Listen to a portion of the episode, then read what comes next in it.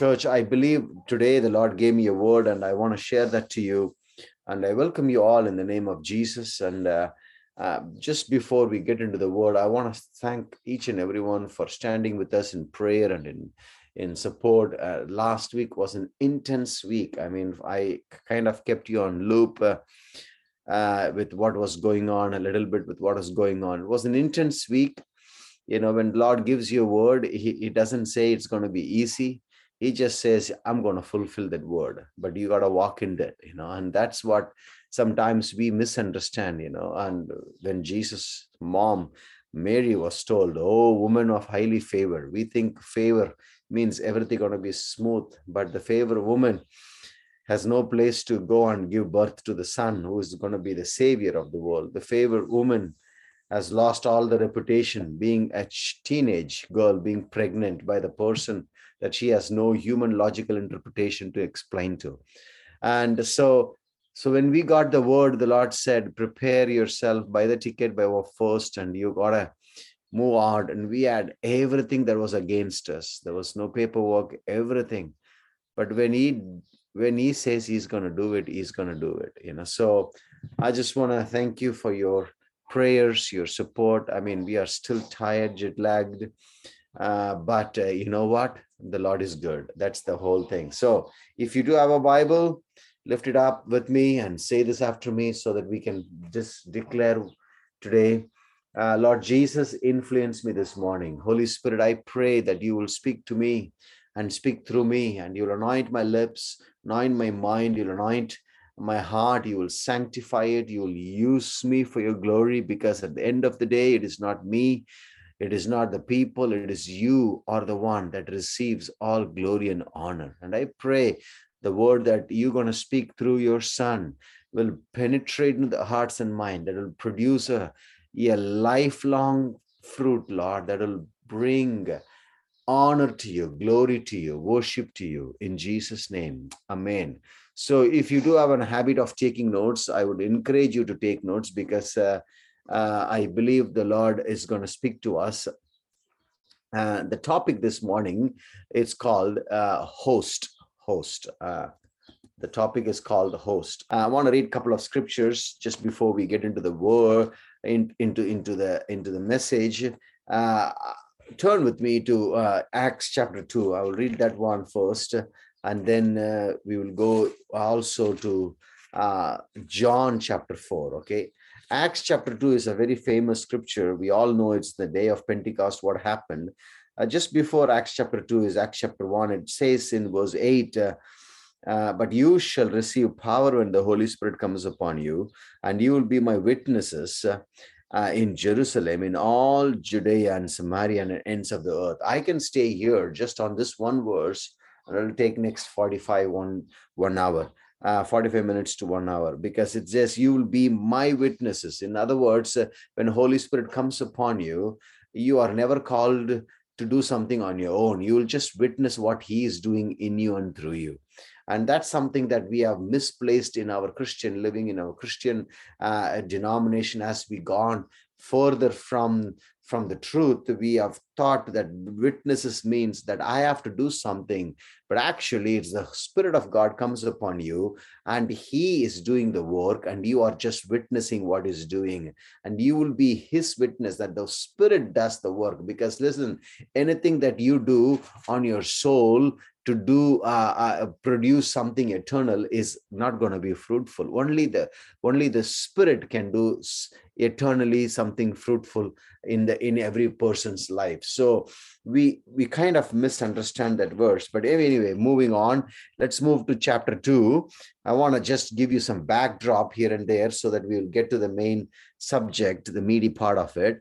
And chapter two is that when the day of Pentecost, by the way, Pentecost means fifty. It's nothing to do with the denomination, and sadly it has become a denomination, and it has rejected uh, other denominations, and it has given a kind of a, a false security that if you are belonging to a Pentecostal denomination, you kind of more holier, more righteous, more uh, uh, better than, you know, C S I or C N I.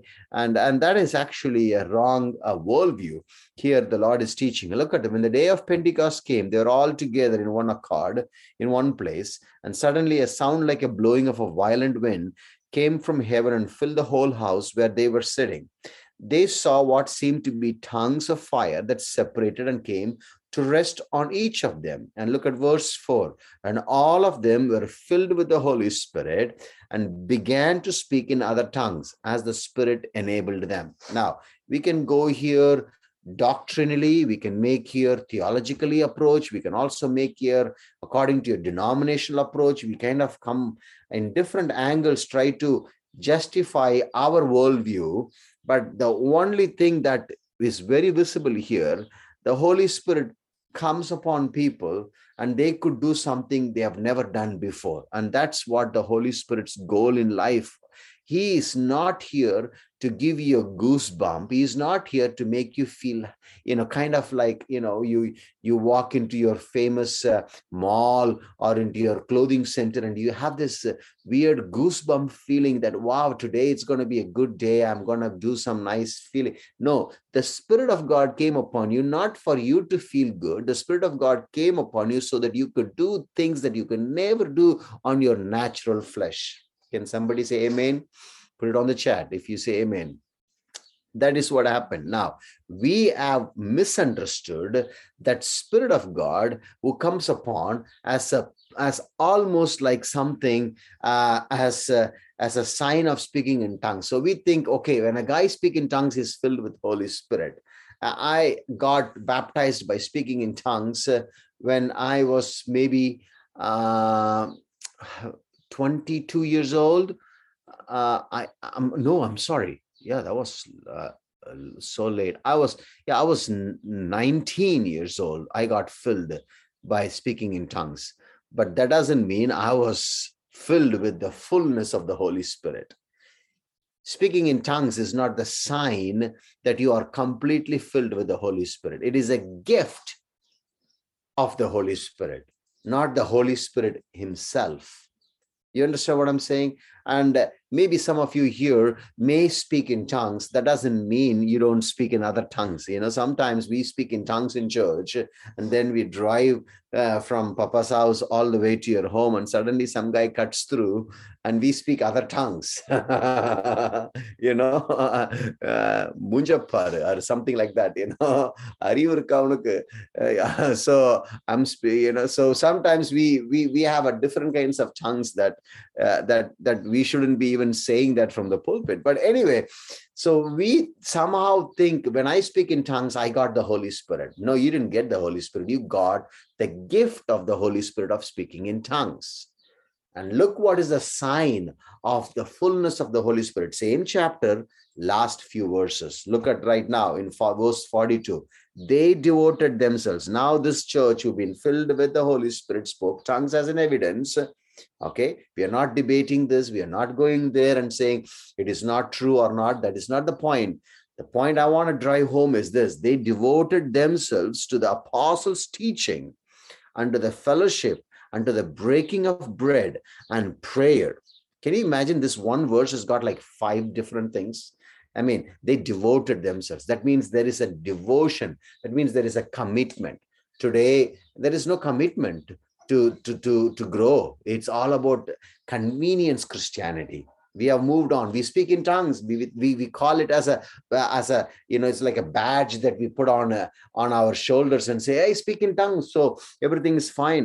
But this talks about committed themselves to apostles' teachings under the fellowship. Fellowship means mutual accountability. Uh, do you have a mutual accountability partner? Do you share your struggles, your weakness with somebody? You know, and uh, apostles' teaching and fellowship unto the breaking of bread. The breaking of bread is not just on the church on an auspicious day. It was something they did, realizing what Jesus did on to their lives every moment when they came together. Unto prayer. The prayer is the last interesting, boring subject for Christians today. You call them, I'm going to have a prophecy night tonight, and the church will be packed. Because you know what? We all like prophecies. You're going to double portion. God is promoting you. Your boss is going to be demoted. You're going to be the boss. You know, all those weird prophecies people like to hear, you know. But then prayer is the boring subject for many Christians today. Look at this verse forty-three. Everyone was filled with awe, and many wonders and miraculous signs were done by the apostles. That means they were so thrilled what Jesus could do through them. Are you thrilled Jesus could do miracles through you? Are you thrilled that Jesus, the same Jesus that rose from the dead, he lives in you? And are you thrilled that this Jesus wants to shine and manifest his kingdom through you?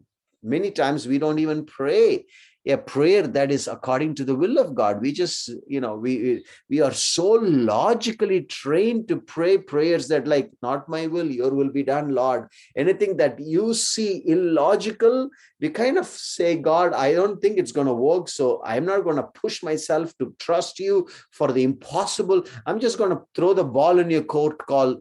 You know, it may sound very spiritual, your will be done, but God has revealed his will that no man should perish but all come to know life. And it says in Acts ten thirty-eight that when the Spirit of God came upon Jesus, he healed everyone under the tyranny of devil, and God was with him. So we know the Spirit of God's will, but we still choose, my brothers, are you there? Sisters, are you there? We still choose to stake a convenience or something uh, that makes us not uncomfortable in a journey with the Lord, because we don't want to be disappointed.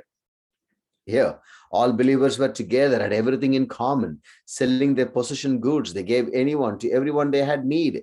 Every day they continued to meet together in the temple courts. They broke bread in their homes and ate together with gladness and sincere hearts, praising God and enjoying the favor of all the people. And look at this beautiful verse. And the Lord added to their number daily those who are being saved. My brothers and sisters, that is what the Lord wants us to do. The Lord wants us not just to be filled as an event and get the gift and say, I got the Holy Spirit, but we are called to be the host. That means we are called to carry this manifest presence of God everywhere we go, every moment we live, every place we sit, every program we watch, everything that we, every conversation. God is in every business of your life. Amen. We kind of give a God a business on Sunday morning, couple of hours, and we say, oh, God, this is your business. This is your happy hour. You know, I, anybody had a happy hour experience before Christ? Uh, somebody can say yes or no. You know, I had a happy hour and experience before Christ. And in the happy hour, you buy one, you get another one free. So we kind of give Jesus a happy hour experience on Sunday. Uh, these two hours, I'm going to let you do whatever you want to do in my life. But that's about it. My brothers and sisters, that is not what God is asking us to do. God is inviting us to a place of greater intimacy. Now turn with me to John chapter four. Okay, I'm just getting started. Are you there? Amen. Say amen. John chapter four and verse twenty-four. Verse twenty-four. Let's read some, some verses there. John chapter four, verse twenty-three and twenty-four. And this is a beautiful story of uh, of uh, Uh, uh, what happening be, happened be, between Jesus and the Samaritan woman. And look at verse twenty-three. Yet a time is coming and has now come when the true worshippers will worship the Father in spirit and truth, for they are kind of worshippers the Father seek. God is the Spirit, and worshippers must worship in spirit and truth. Now, too often we think that being filled with the Holy Spirit means speaking in tongues. The Bible teaches us that being filled with the Holy Spirit means being filled with the Spirit of Jesus. Okay, I'm going to make some statements. I'm going to put it up in the chat. Please take notes. Otherwise, you will miss out today and you will think, oh, yeah, I enjoyed it. It was good, you know, but then you will miss out. Please write it down. This for your personal benefit. Okay. Number one, the Spirit of Jesus contains both the gift and the fruit. Okay. The gift, one of the gifts, there are more than fourteen gifts, nine spiritual gifts. They call it charismatic gifts.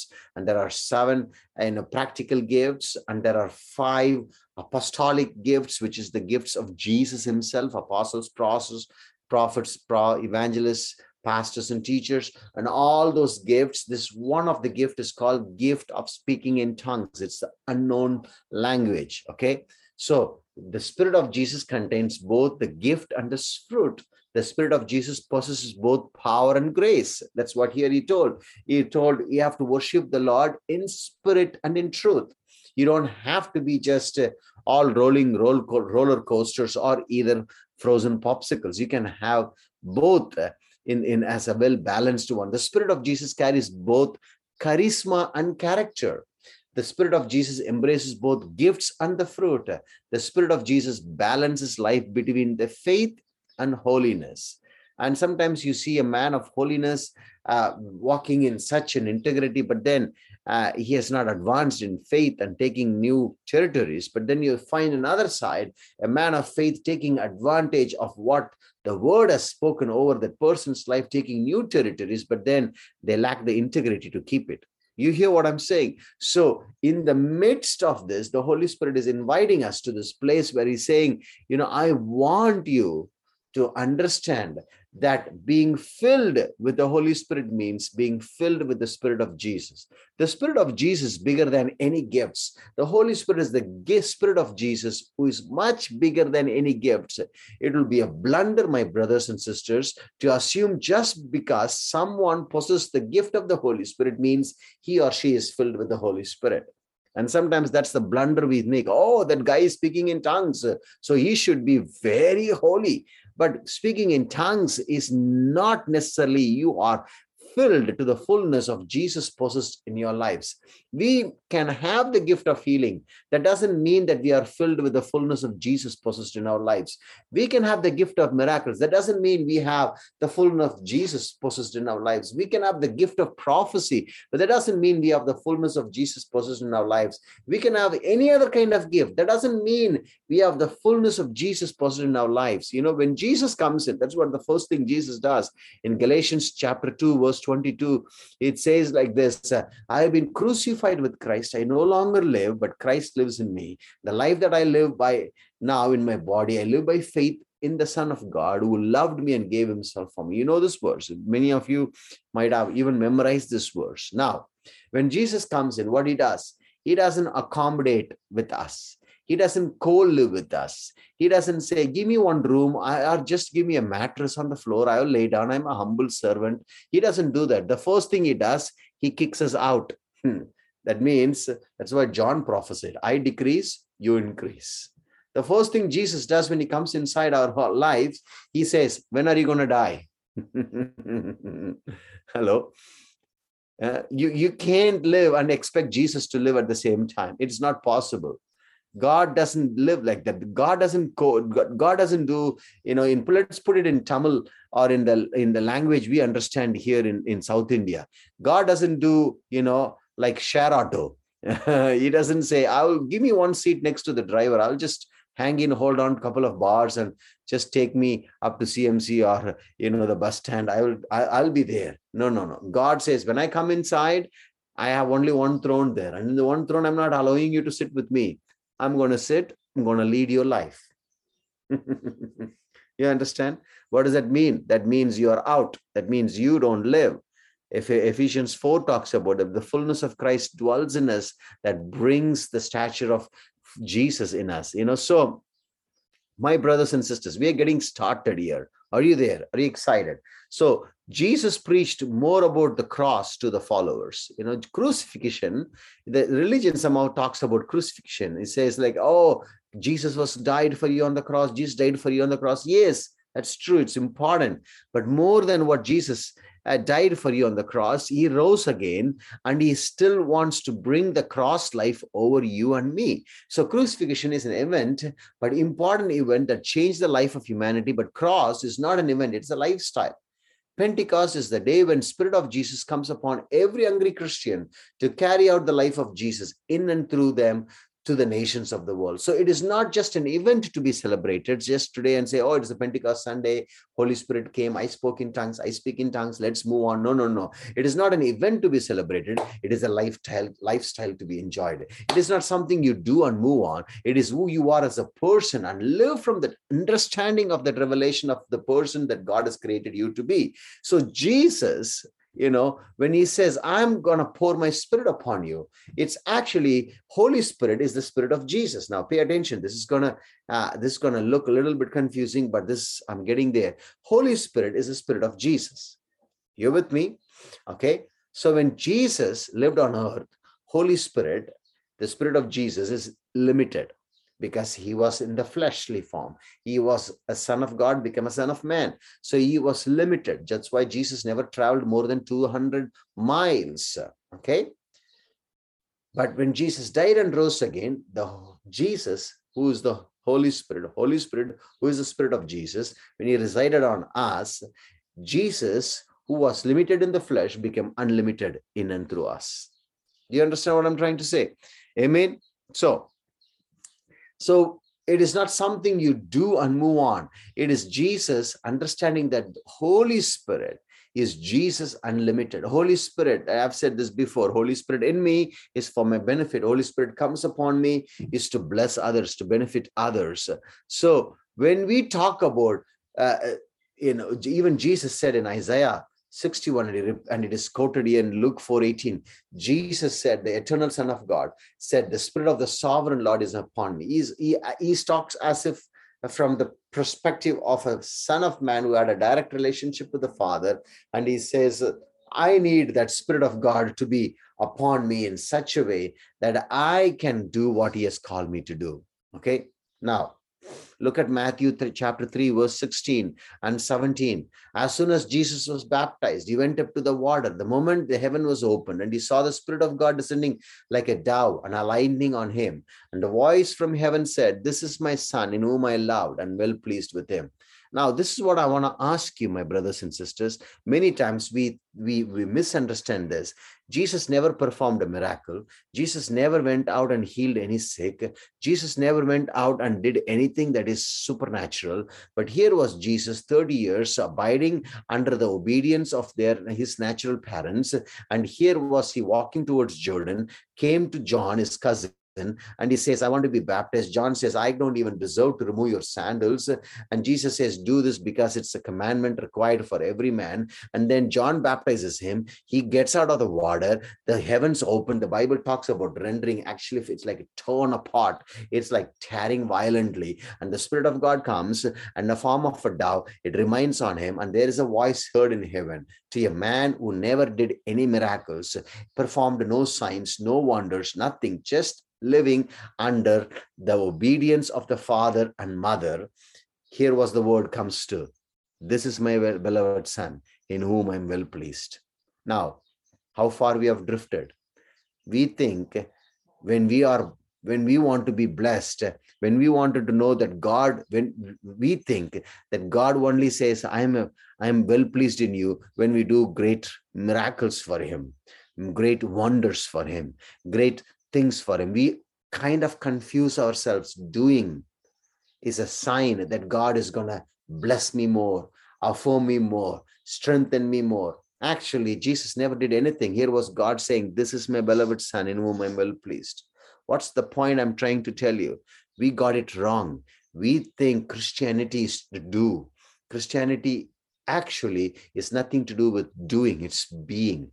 Out of that being, the same, you know, the Spirit of God lifted him up out of the water. The voice came. And then the next verse says in chapter four, the Spirit led him into the wilderness where he was tested. And during the tested time, he was he was pruned that the Son of Man, the first Adam died and the test, the last Adam survived in the test. Now out of the test, when he overcame that, the Lord helped him to win the battles. You understand what I'm saying to say? Amen. So it is very, uh, uh, it's it's it's a it's a miss. Uh, uh, it's it's actually injustice that you you we do to ourselves uh, that uh, we put a, such a pressure on people saying, hey, you got to do something in order for God to like you. It has to flow from the being. And that's why Jesus said, I only do what the Father is doing. And that's why Jesus said in Acts chapter one, be my witness. That means you can never produce something. You witness. What is a witness? Witness is saying about something that you have just seen what's happening. You can't, you can't invent something. That's called false witness. You can't produce something on your own flesh. That's what the church has been doing all these years, producing something out of their own flesh, trying to call it evangelism, trying to call it gospel preaching. But in fact, it has turned into even so weirdly uh, unfruitful. And let us get a wake-up call. Let us get this, you know, this wake-up call from the Lord, and let us come back to this place of being, and out of that flows everything for His greatest glory. Now, I have written down here four main reasons why we need to be the host of, how we can be the host of the Pentecost. Okay, are you ready? Are you are you ready, church? Say amen. Now, look at this. I put it up here. How can we be the host of the Pentecost? Okay. How can we be the host of the Pentecost? You and me, the host of the Pentecost.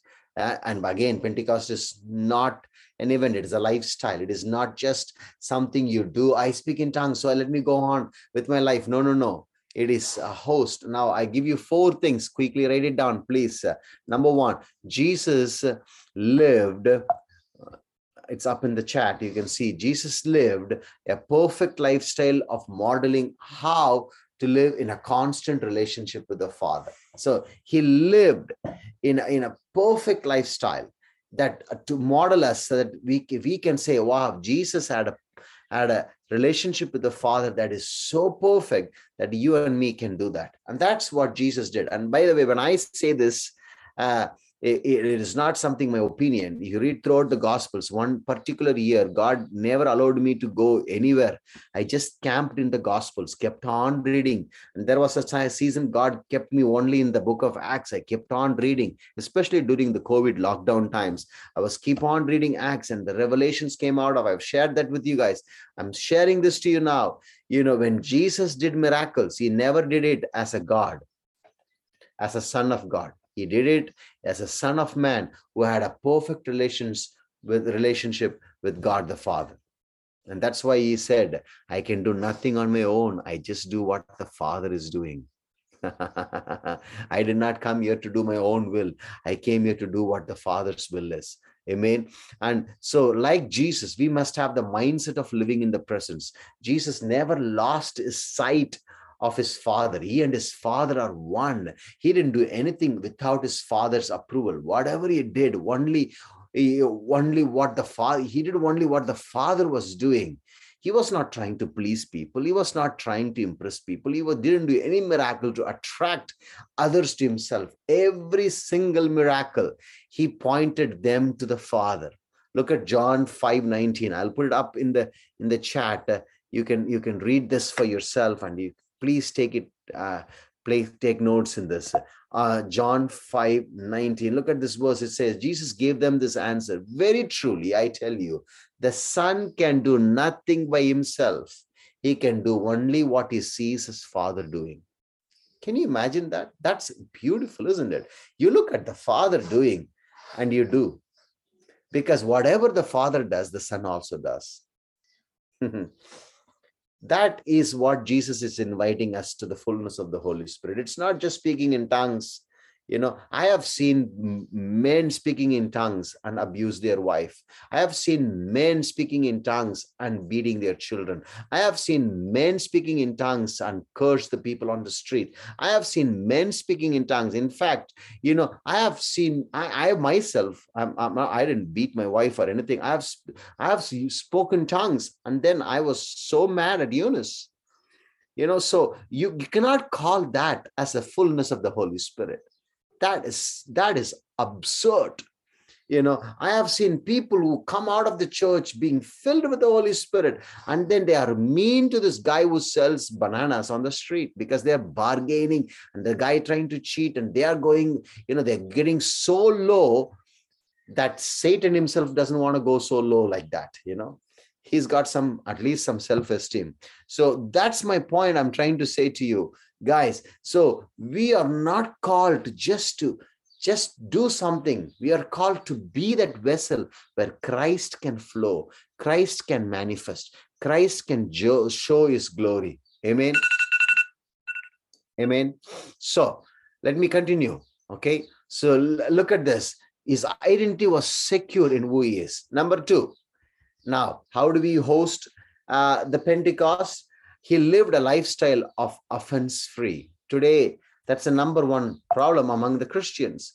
People are so offended. People are offended. Even if the pastor makes a comment or says something, you know, uh, uh, something that is confronting to, uh, regarding to the truth in love, they are offended. You know, they zone out and they say, you know, Uh, one day, one brother called me and he said, a lot of people are leaving Papa's house because you went to America. And I explained to my brother and I said to him, you know what, I didn't just, you know, I didn't escape it. It is something that I have to do. And I explained to him the journey where we are. And, and he said, I'm praying with you. But some people took offense and they just say, you know what, this guy went somewhere abroad. He's enjoying his life. Some people, you know, and I felt in my heart like, Lord, you are the only one can make these things clear. I can never go and try to please people. I can never go and try to say, please, brother, please, sister, please stand here, do this. You know, this is your church. You're going to build it. You know, I'm here just a vessel.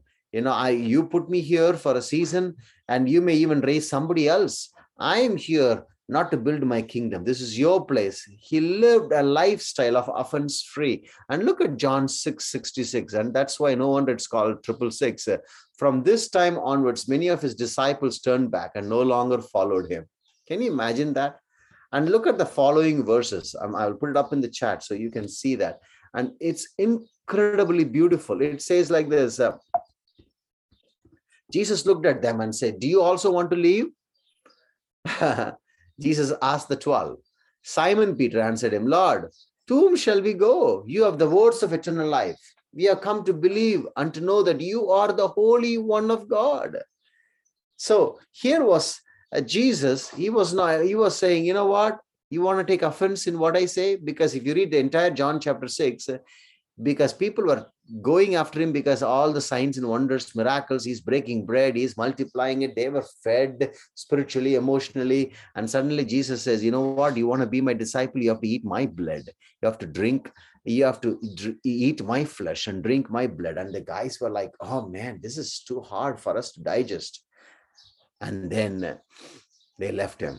My brothers and sisters, sometimes walking with Jesus requires you to, you know, let go of uh, all your prejudices and trust in him alone and trust in him alone and uh, and trust that that he will help you to overcome every offense spirit. And I want to pray right now, even take a minute to pray that spirit of offense will be broken off. If that's in you, say to God, God, I want to be free from the spirit of offense.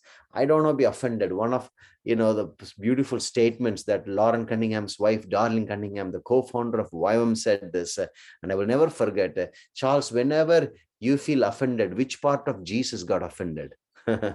And it's true. Jesus never gets offended. He's an offense-free person. So some, when we get offended, it's not Jesus who is offended. It is our flesh is still living in the throne and, and cohabit with God. And we need to bring it to the Lord and say, Lord, bring the cross there. Amen. Amen. And number three, number three.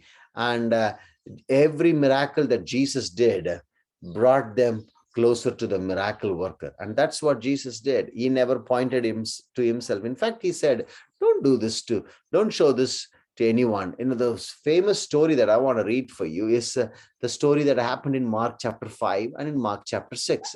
Mark chapter five is the story that, uh, that you all know, the story that God goes to this, Jesus goes to the region called Garzenes. And this guy was demon possessed. And he comes there. This one guy was hosting six thousand demons. Can you imagine that? I mean, he he he he he had so many demons, you know. And and uh, and here, uh, this demon possessed guy is crying out, and the Lord set him free. And he and the six thousand demons went upon two thousand pigs, and the two thousand pigs cannot carry what one man was carrying for all these years, and they all went on the cliff and died. And here was this passage that Ma that um, that Matthew uh, uh, uh, Ma Mark actually mentions this, Mark five from verses seventeen to twenty. The people began, I'll put it up in the chat, and look at this.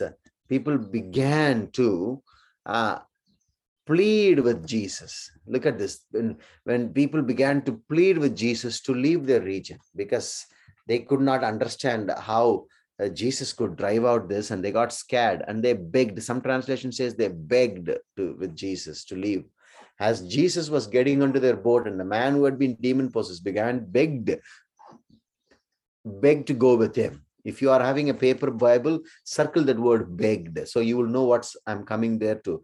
Verse nineteen, Jesus did not let him, but said, go home to your own people and tell them how much the Lord had done for you and how he had had mercy on you. So the man went away and began to tell to the in the Decapolis, which uh, how much Jesus had done for him, and all the people were amazed. Now, this is, this is one beautiful story by itself, but look at the next chapter, Mark chapter six, and this is what happened. Jesus is coming again to this town. Okay, I don't know the time frame, how long, maybe yes, a few months, because Jesus never lived more than three hundred of years of his ministry, so it could be a short visit afterwards, maybe a few months later. And look at this verse, when they had crossed over, this is in Mark six, they landed at Gennesaret and anchored there. Look at this verse. I want you to pay attention. Verse fifty-four. Circle that word. As soon as they got out of the boat, people recognized Jesus. Now, they ran throughout the whole region and carried the sick on mats, and wherever they had heard that he was, and wherever he went into the villages, towns and countryside, they placed the sick on the marketplaces and they begged him. These people begged Jesus to leave. Now, the same people begged Jesus to touch. Look, let them touch even the hedge of his cloak, and all who touched it were healed. Now, what happened between five and six? Something beautiful. One guy encountered Jesus. He was in that place of encounter, and he just witnessed what he encountered. Amen. My prayer is that you and me, Mary sister prayed very powerfully this morning, and she said something, that we will be that witnesses, that we will be that revival to our people that we work with, you know. And that's my prayer, that you and me will be so much in tune with God that people will come and say, I want to, you know, just rub you in such a way that I will be touched by the power of the Holy Spirit. Can you imagine that, that people come and steal your pen and pencil from your desk so that the Holy Spirit can be operated through that? Because they see the wonder-working power God, not just, you know, not just uh, doing his things up in the air, but living through the vessel that you are.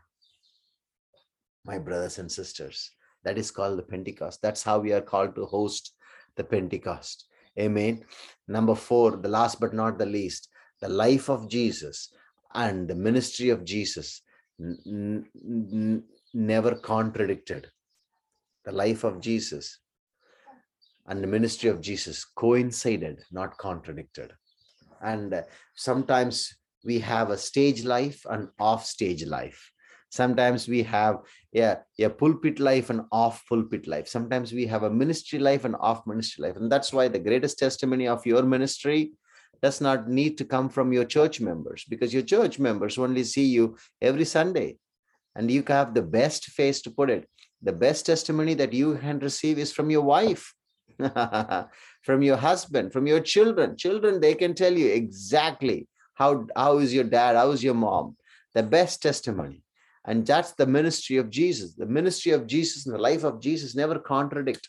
Today, why we have seen less revival, you know, why we don't see Christian church growing, you know, why we see still people look at us and say, well, you are, uh, you are that party, the Alleluia party, you are that uh, Pentecost, you know, you are that this fellow, you are that C S I Martoma, you know, why we are still had this? Because our ministry and life doesn't coincide together. My brothers and sisters, I want to encourage you. Let our life match the words we speak. That's what Jesus did. When the Holy Spirit comes upon people, they were filled. Of course, they spoke in tongues, but that's not the end. They devoted themselves. They broke bread. They had one thing in common. They, you know, they were sensitive to the people's need. You know, I know this church is a very small church, and I'm very thankful to God for Papa's house. And uh, when the crisis hit, second wave hit, and I remember people gave sacrificially, and uh, we fed thousands and thousands of families. We, we, we, we were feeding for days. And one day, my brother Sunil actually sent me a newspaper article, said uh, that, that Papa's house is on the newspaper, saying, you know, collaborating uh, with the local uh, you know, hospital, we could able to even bring, you know, oxygen cylinders. And we didn't do it all for the namesake. We were just willing to be that Acts church, going there and say, devoted ourselves to the Lord and to fellowship of breaking bread and having, you know, having a sensitive heart to share people, whatever the Lord has placed in our hearts. My brothers and sisters, that is what the Pentecost is all about. It is not just, oh, I'm a Pentecost, white and white. I speak in tongues. And then now let me go afterwards. Never I enjoy a nice biryani and then move on with my life. No, my brothers and sisters. The life of Jesus is an example of Pentecost. He had the fullness of the Spirit of Jesus upon, Spirit of God upon him. You know, the word Spirit of God, I wrote down here in Hebrew, and I'm not a Hebrew scholar. I've told this to you many times, but I like to read and learn a few words. And this word really, uh, you know, sp- spoke to me. The Spirit of God in Hebrew means Ruach, Ruach Elohim, which is the same word God used in Genesis chapter one. The Spirit of God was overing the earth. Ruach, that's the word we have, the Ruach, the, the breath of God. Ruach Elohim, you know, and uh, and this is what I want to encourage you. This Spirit of God wants to reside in us. He wants to manifest his glory, but he wants to show to the people as how Jesus lived with the perfect relationship with the Father, never took offense, lived an offense-free lifestyle, and always the ministry and the life of Jesus never contradicted. And every miracle pointed to the miracle worker. Amen. That's the Pentecost you and me are called to live in. That's the Pentecost you and me, the world wants to see. Not, not the denomination, not some shouting, not some screaming, not jumping up and down, not just, you know, being maniac, not just judging others because they walk with color. color dress or, you know, didn't wear the jewels and, you know, I, I, not none of those nonsense. What is the life of Jesus? The life of Jesus is the manifest presence of God living in us and manifesting his glory through us to the nations. I want to pray for you. That is what I want to pray, that this will be a new Pentecost for you. You will walk in that Pentecost. Don't you want to be that Pentecost? And I want to be that Pentecost. I want to be that Pentecost where people say, Gee, Jesus can, you know, I see Jesus in your attitude. I see Jesus in your, in your devotion. I see Jesus in your commitment. I see Jesus in your helping hands to the poor and needy. I see Jesus in the, how you treat your wife. I see Jesus in how you handle your crisis. I see Jesus. Jesus, you and me are just witnesses of what Jesus is doing in and through us. Amen. Amen. That's my prayer. I know very few people turned up on the Pentecost Sunday, but we are recording it. We will sending it. And please, if you are blessed, share this word to others, because we often misunderstand Pentecost is to do with doing. No, it is to, to come in the place of agreement, being my witness. It's God doing his work, and you happen to be a witness. Amen. Amen. So I want to pray with you, Father, in Jesus' name, that we will realign our hearts and minds, Lord. Realign our hearts and minds. And maybe here we have a bad theological understanding. And maybe some of us jumped from one church to another church because they felt that their denomination is not holier enough or better enough. And Lord, help us stop being a frog Christian, just jumping from one muddy puddle to another muddy puddle. And Father, help us to stay in your presence, being rooted in your love, and just witness what you are doing. Wow. You gave us the most easiest task in the world. You never gave the, the, the most difficult task is saving people, redeem, redeeming people, delivering people, setting them free. All those are difficult. We can never do that. We try. We have seven steps program. Nothing works. They take the program. After three months, they are round, right down in the gutter again. But Lord, you gave us the simplest task to be your witness. That means you are doing stuff and we just need to witness that. Position ourselves. If that's, you know, if that makes sense to you, what I'm praying under the guidance of the Holy Spirit, what I'm praying under the guidance of the Holy Spirit makes sense to you, you can just put it on the chat as a prophetic an act. Position me, Lord. Realign me, Lord. Just say, realign me, Lord. Position me, Lord. You know, position me. Realign me. Or just say, amen. Thank you, Jesus. Thank you, Father. Yes. Yes. Yes, Lord. Thank you. I want to be a witness to the Lord. That doesn't mean I'm going to go now and preach in the stand-up. No, we just witness to the Lord means let's wait and see what the Lord is doing. Thank you, Father. It goes against everything that we have learned in the religion. Why? Because the religion starts with the word do. The king star, the kingdom starts with the word done. Oh, Jesus, realign us, realign us, position us back. Yes, everything Jesus' disciples did in the first church, they came together with that alignment of knowing what Jesus has done already. Out of that came the boldness. Out of that came signs and wonders. Out of that came miracles. That's why they could get beaten up and they come back rejoicing and counted worthy to be persecuted for the name of Jesus. That's because of being in that presence. You know, today it's impossible. Somebody treats you bad. You say, oh God, they are talking about your son.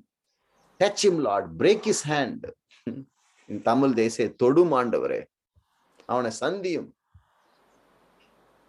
the spirit of vengeance. Hello. Father, I pray for that revelation to come. Let it start in me. Let it start in my wife, my kids, my brothers and sisters here, Lord. We want to see revival in Vellore. Let it start here. Let us be a witness. Let us, let us be a witness. What Christ is doing. Let us witness what he's doing. We thank you, Father. We thank you. We thank you, Lord. We thank